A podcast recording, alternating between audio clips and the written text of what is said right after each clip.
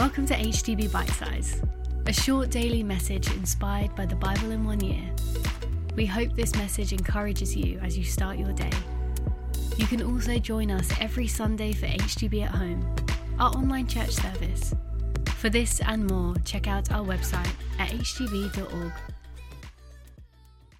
When I graduated from university, I struggled to find a job.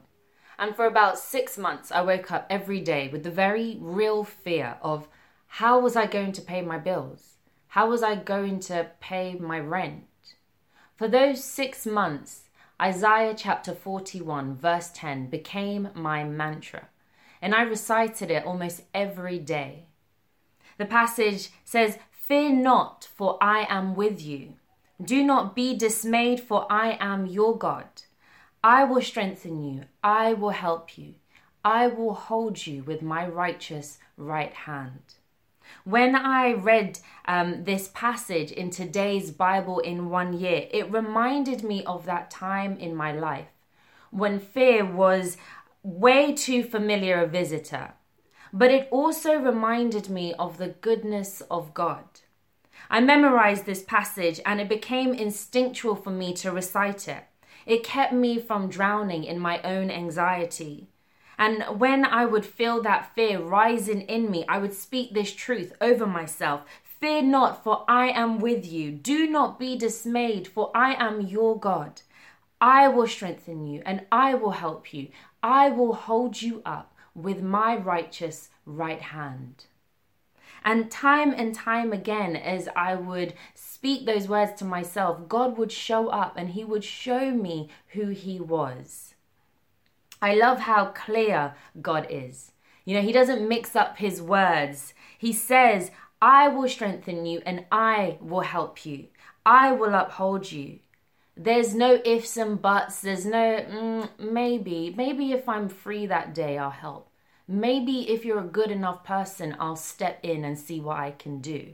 We realize here that it's about Him. He says, I will help you. It has nothing to do with us, but all about Him and His goodness and His love for us. One thing that I have learned over the years is often when God speaks like this, it's, it's often a commandment. And there are two clear commands in this passage. The first one is this do not fear. And the second one is do not be dismayed, which means do not be filled with anxiety.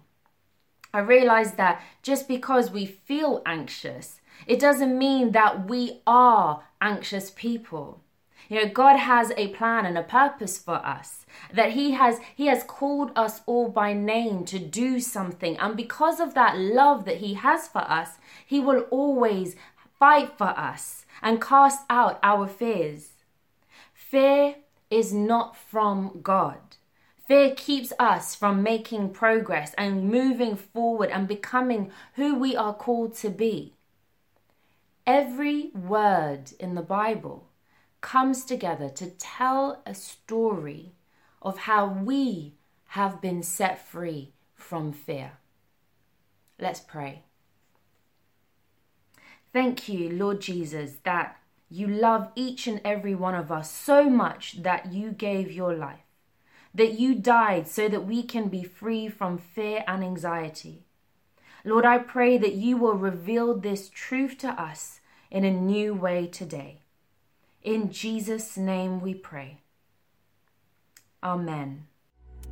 You can also join us every Sunday for HTB at Home, our online church service. For this and more, check out our website at htb.org.